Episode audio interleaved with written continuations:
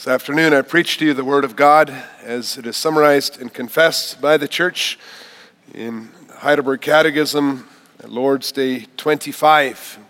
We'll read this confession together, page 539 in the Book of Praise. Since then, faith alone makes us share in Christ and all his benefits, where does this faith come from? From the Holy Spirit who works it in our hearts by the preaching of the gospel and strengthens it by the use of the sacraments. What are the sacraments? The sacraments are holy, visible signs and seals. They were instituted by God so that by their use he might the more fully declare and seal to us the promise of the gospel. And this is the promise that God graciously grants us forgiveness of sins and everlasting life because of the one sacrifice of Christ accomplished on the cross. Are both the Word and the sacraments then intended to focus our faith on the sacrifice of Jesus Christ on the cross as the only ground of our salvation? Yes, indeed. The Holy Spirit teaches us in the gospel and assures us by the sacraments that our entire salvation rests on Christ's one sacrifice for us on the cross. How many sacraments has Christ instituted in the new covenant? Two holy baptism and the Holy Supper.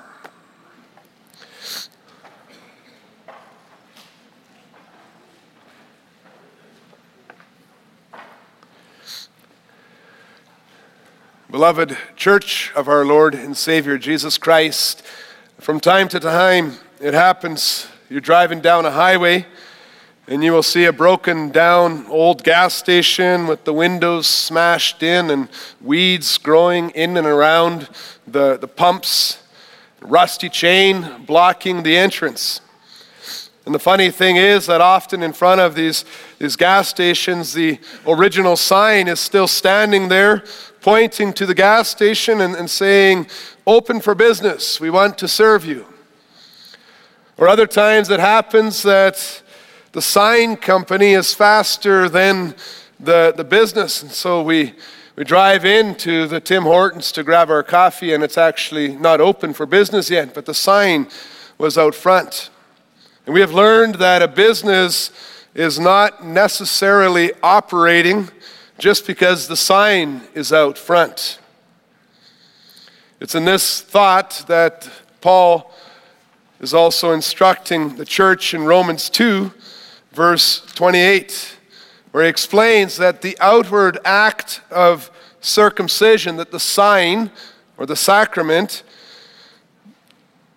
is not what makes them children of God. What makes them children of God is the inward reality in their hearts.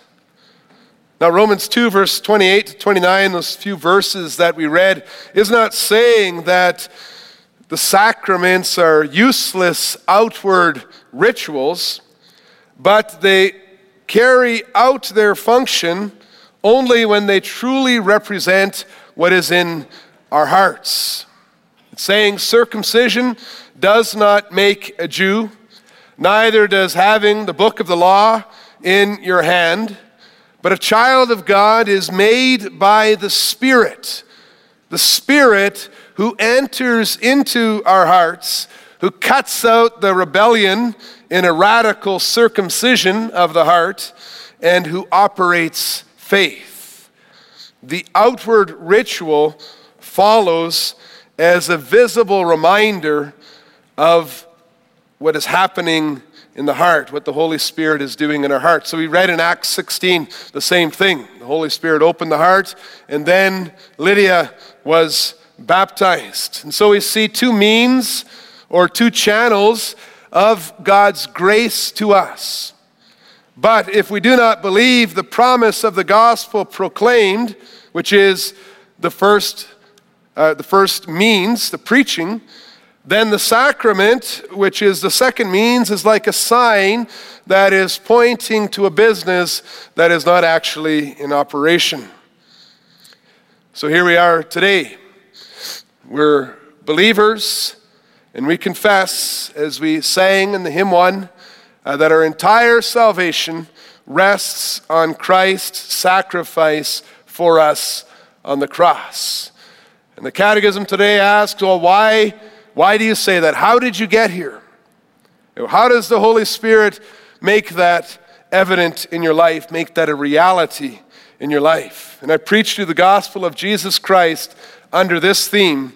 We believe that our entire salvation rests on Christ's one sacrifice on the cross. And we believe this because the Holy Spirit teaches us this in the gospel, and the Holy Spirit assures us of this in the sacraments.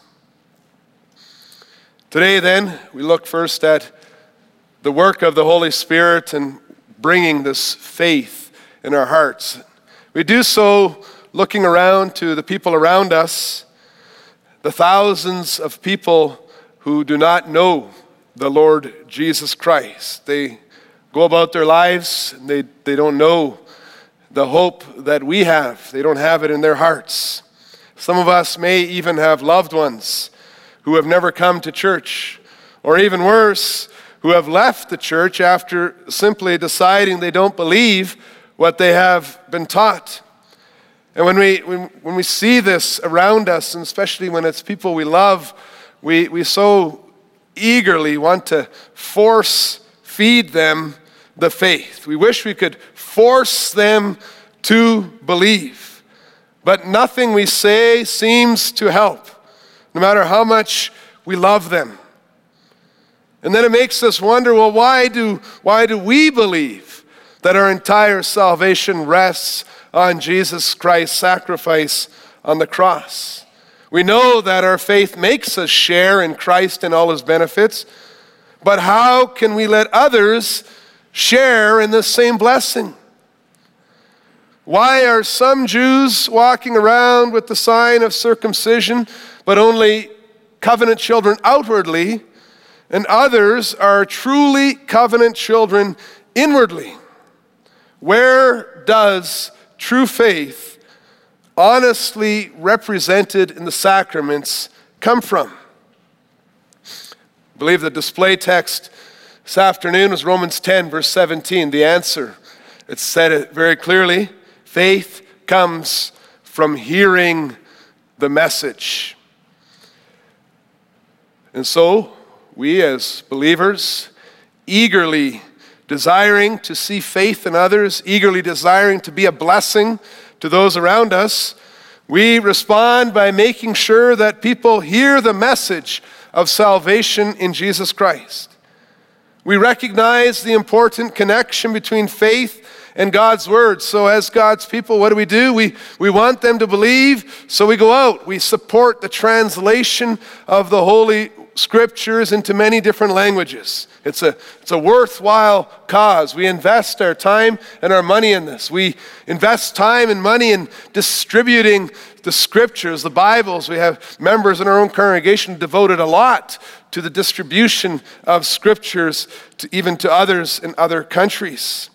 And we watch eagerly now as, as people open this word that they receive, they open the Bible. And, and if we can, we even send men to go and families to go and explain this gospel to those who receive the Bible. It's an example of, of Philip, who in, in Acts 8, he came up to the, uh, he came up to the chariot and, and he asked the man, do you, do you know what you're reading?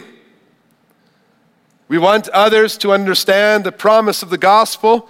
That's so clearly summarized in, in the answer 66. This is the promise that God graciously grants us forgiveness of sins and everlasting life because of the one sacrifice of Christ accomplished on the cross. We can see it we believe it, we love it, we want others to see it too, and we go out and we give the scriptures. God works faith through the, the word. And many times people respond in faith.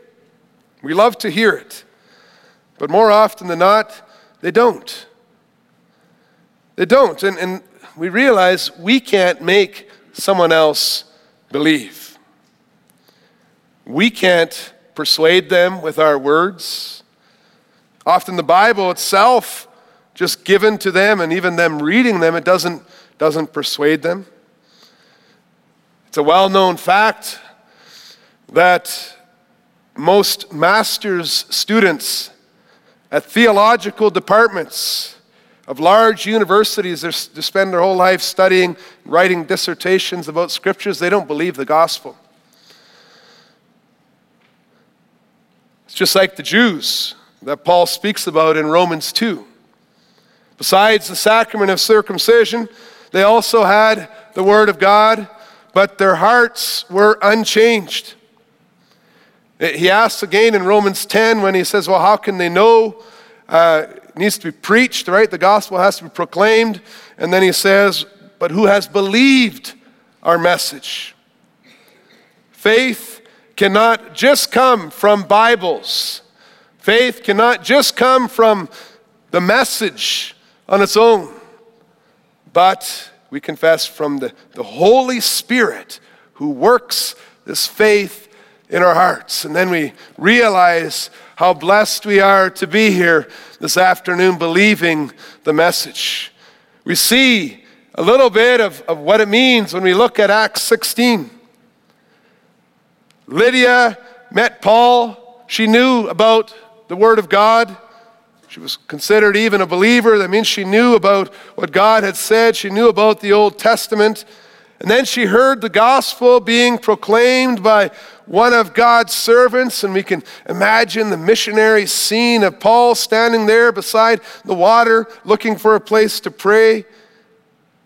And then she believed, she responded in faith.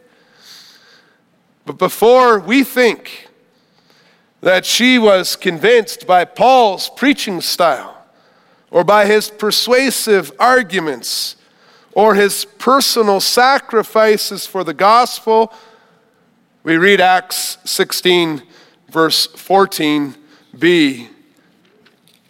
We see the reason she believed was that the Lord opened her heart to respond to Paul's message. The Lord opened her heart.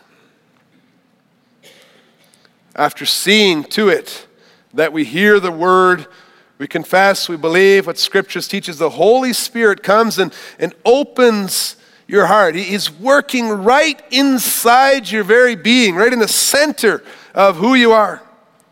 Faith comes from the amazing inner, invisible working of the Holy Spirit. It is exclusively the work of God. All of a sudden, People understand what they're reading. All of a sudden, the parts fit together. All of a sudden, they, they see the promise of the gospel. They love the promise of the gospel. In Corinthians as well, we, we read that chapter. You can open your Bibles there as well. You can see here that Paul is reflecting on how he's thinking about how the church in Corinth came into existence, where their faith came from. And there we see that first came the preaching of the message, the message by God's servant, God's servant Paul. Paul was convinced, he believed, he was convinced that Jesus Christ is the Savior of the world. He was convinced the resurrection of Jesus Christ could change the world. He, he came into this big cosmopolitan city, Corinth, and he, and he preached. But they he looks back at it. Maybe he's even chuckling. He says, I came in, in weakness, I came in fear. He says that in verse 3 and then verse 4 my message and my preaching were not with wise and persuasive words. But then look at verse 4, the end of it, he says, But then God came and added to my words the, the power of the Holy Spirit. Verse 5 again, your faith doesn't rest on men's wisdom, but on God's power. And then if we jump ahead, we look at verse 13. We can see that even while he was speaking, the Spirit was guiding his mouth and bringing out spiritual truths in spiritual words.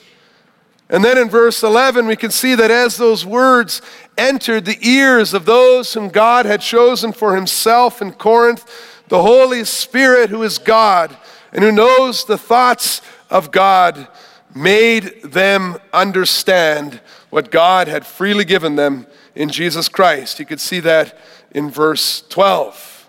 The Spirit who is from God was given that we may understand what God has freely given us. By His Spirit, God reveals unconceivable things about the church of God in Corinth, and you see that verse 10 and they were given the mind of Christ. Scriptures are very clear that faith is a gift of God and it is born and made alive in our hearts by the Spirit of God. God's Word God's Spirit, they testify in our hearts, they convince us clearly that our entire salvation rests on the sacrifice of Jesus Christ on the cross. We're convinced of something the world considers silly. That's what Paul's talking about. We have a wisdom that comes from God. We are convinced that our salvation rests on the death and the resurrection of Jesus Christ. It's because the Holy Spirit opens our hearts, makes us believe, and makes us understand. He does that through the Word. And our confession about the origin of this faith, the Spirit working through His Word, it has and must have consequences on our worship services and on our evangelism activities. The Bible does not teach that God works faith through food distribution or common sporting activities or exemplary work ethic. And so these Christian and laudable activities must never replace the preaching and the teaching of God's Word. We do not confess that a play or the repetition of the name Jesus with appropriate music or personal testimonies can bring faith. But we repeat Romans 10, verse 17 only the Word of God, the message, and the message worked in our hearts by the Spirit. And so when we look at the worship services, we remember what we confess.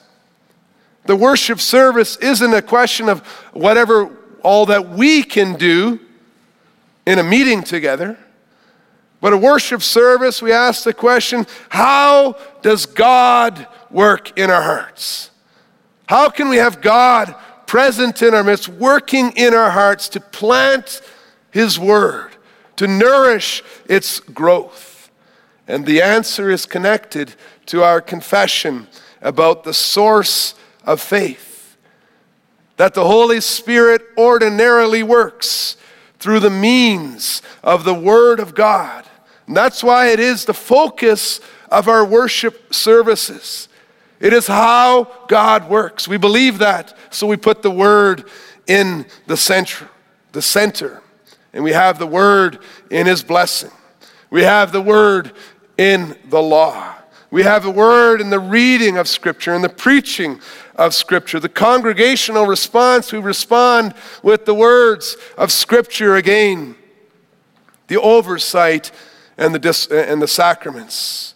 We rely completely on the means that God has established to work persevering faith. And that is why we bring our loved ones to church.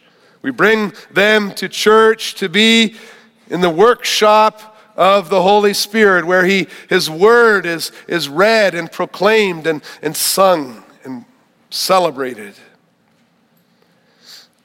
That's how we as believers also walk each day. We, we have His Word open with us. We believe that God works and strengthens our faith through the Word, through His Bible.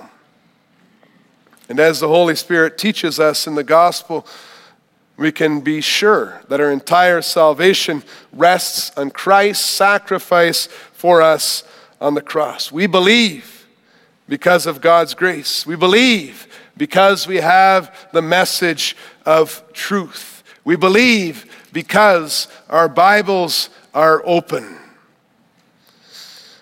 So, what does it mean when we have doubts?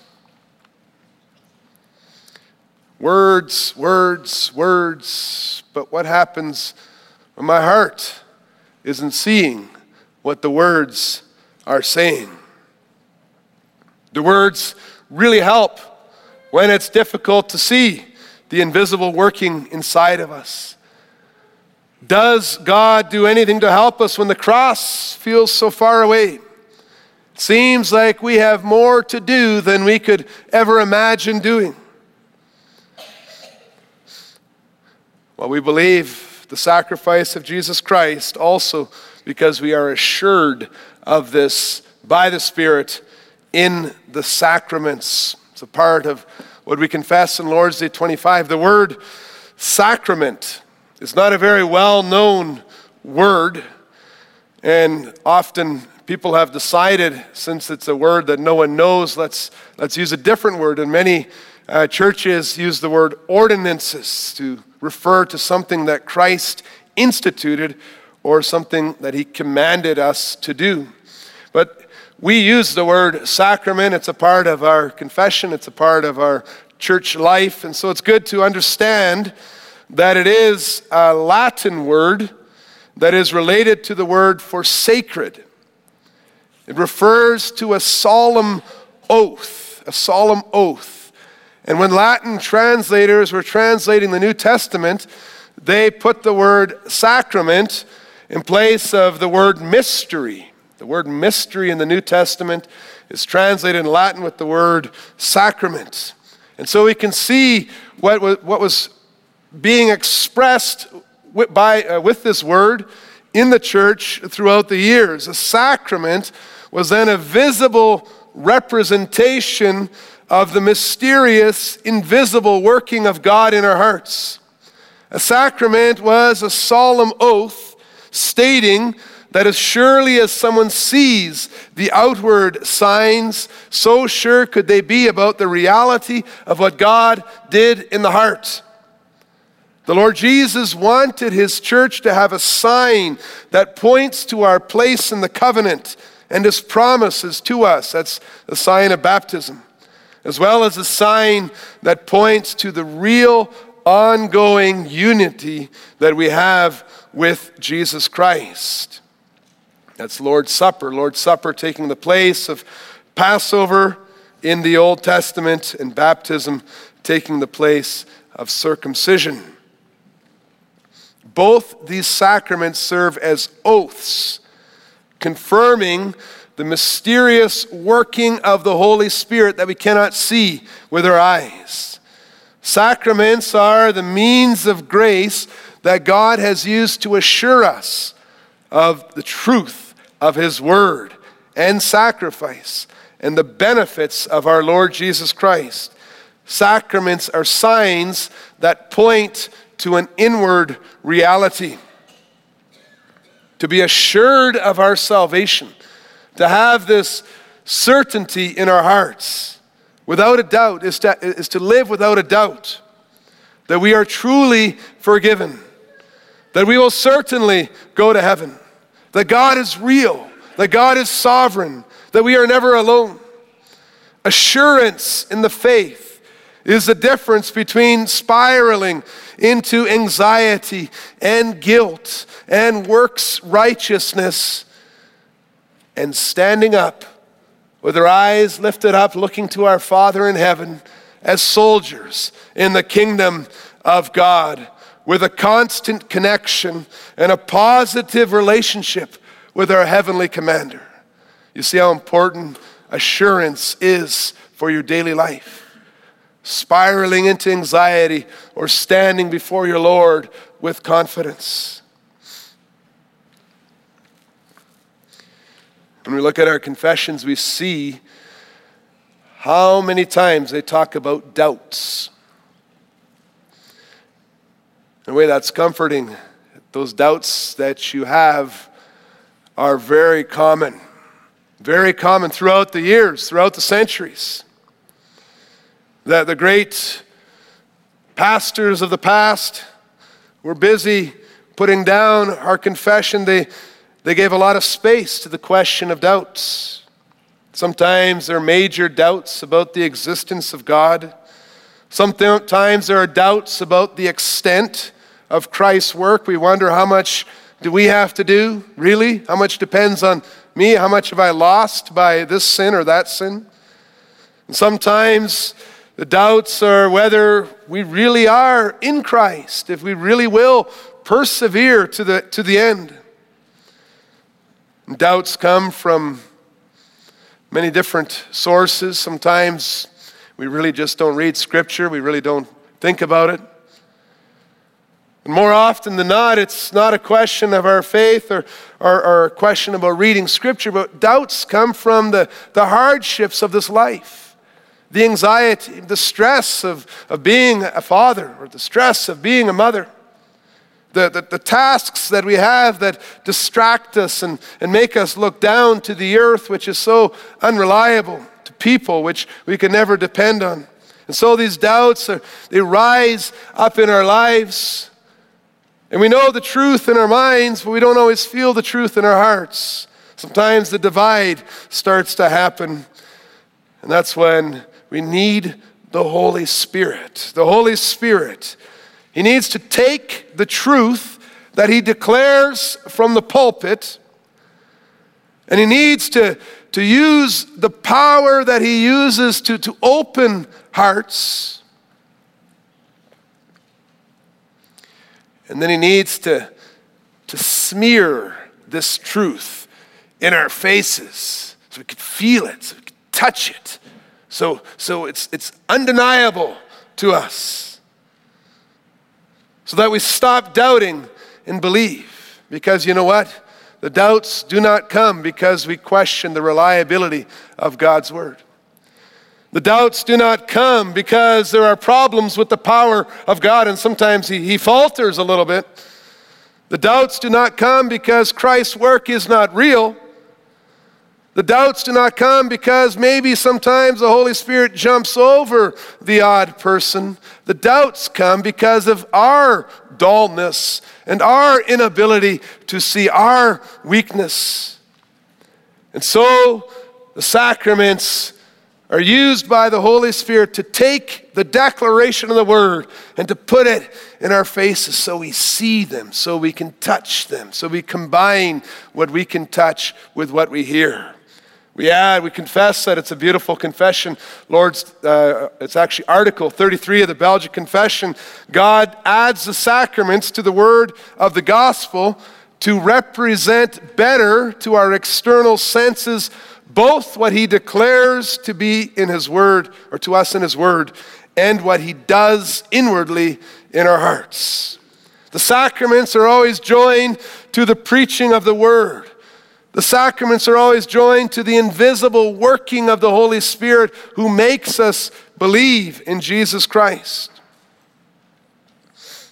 That's why when unbelievers and, and hypocrites, when they try to use the sacraments uh, to strengthen faith, I guess that doesn't work. They, they don't actually believe. When they, they use the sacraments for their own purposes, well, then the sacraments are just like those signs that are in front of an abandoned building. They're sacraments that point to nothing.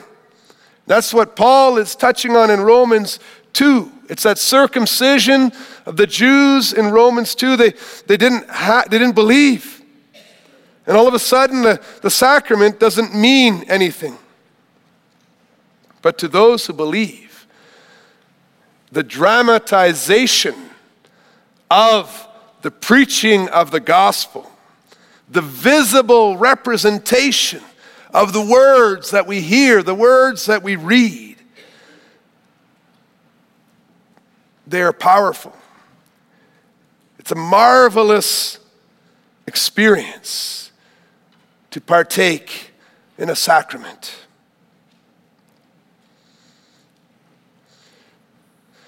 through the sacraments, God confirms to us the salvation which He imparts to us.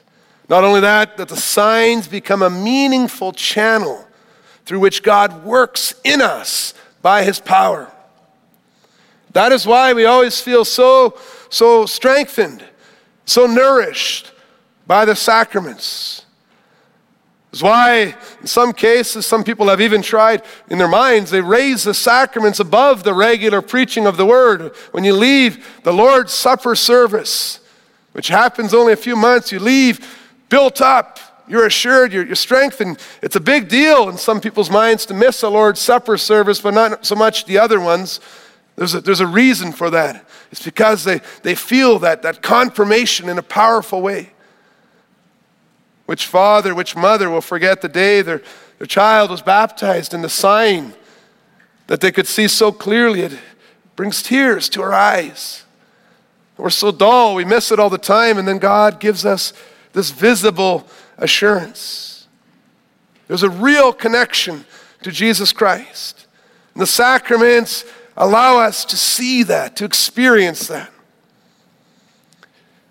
And that's what we confess in Lord's Day 25. And brothers and sisters, in the, in the mountains of this life, when things are going great, in the valleys, when it's hard to see the whole picture because we're stuck. We get stuck in, in difficult times, doubts.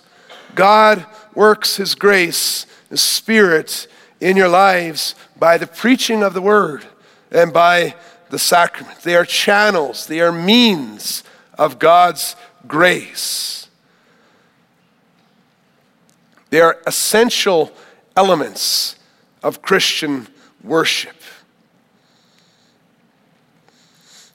There's a bit of a movement going on. Maybe you read about it in some of the magazines where people speak about the power of ordinary means ministry. Ordinary means ministry. It's, it, it's, it's a reaction to our, our world today, a, a lot of the so called evangelical churches that are, are opening up all sorts of ministries, all sorts of new ministries and new, new means of God's grace. And now the reaction, and a lot of it in, the North, in North America, is this reaction about the ordinary means ministries. It's important to remember what we confess. And the church is recognizing this. God works through the preaching and the sacraments. I once heard a, a speaker at a conference in Brazil encouraging the listeners to find out if they are truly relying only on the word and the sacraments as the means of grace that God gives to us. And he said we should put our worship services through a catacomb test. Catacomb test. The catacombs, as you may know, were, were the network of tombs and tunnels underneath some of the, the ancient cities. And when the church was persecuted, the Christians had to go down into the catacombs to have their worship services. They had to hide because of the persecution. And due to the circumstances, it was a very simple worship service focused on God's word in the preaching and in the sacraments. And the response of God's people in the songs and the prayers. And God worked powerfully. And we could think of other situations, similar situations, when the church has had to go underground, when the church is, is limited in what it can do in terms of showing it, it in terms of celebrating their faith. We can think of the concentration camps in the Second World War, where, where memorization of God's Word was so important. We can think about today when our brothers and sisters are being jammed together in shipping containers in the desert because of their faith they're sweltering in heat. They can't they don't have anything and yet there they are worshiping the lord convincing others of the faith. We can think of those who are fleeing their countries in ships who are sequestered in refugee camps or who are left to die in prisons. And as we think about those brothers and those sisters, as we do the, the catacomb test, and what's important in our worship and in our faith and in our life, then we really see the importance of what we confess in Lord's Day 25. What would we le- need to leave behind in order to continue worshiping God underground? What is essential? And what are extras that we can enjoy for sure in times of peace that we can use to enhance the fundamental parts of worship, but really are extras? What must we be willing to die for or to leave a church for? And what must never cause a separation in the body of Christ? The catacomb test makes us realize and remember what is essential for worship. And we see that it is exactly what we confess in Lord's Day 25. The Holy Spirit works faith through the preaching of the Word, and He strengthens it through the use of the sacraments. God uses ordinary means to bring us to an extraordinary confession that we will never let go of. No matter what the situation, no matter what the persecution, I believe that my salvation rests entirely on Christ's one sacrifice on the cross. May this confession, the only ground of your salvation, be the focus of your faith and the reason for your song. Amen.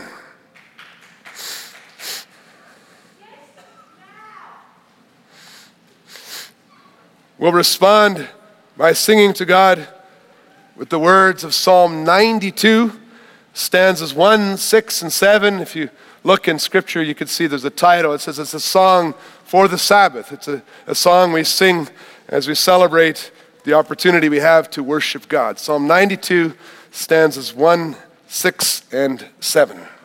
We'll do this standing if you're able to stand.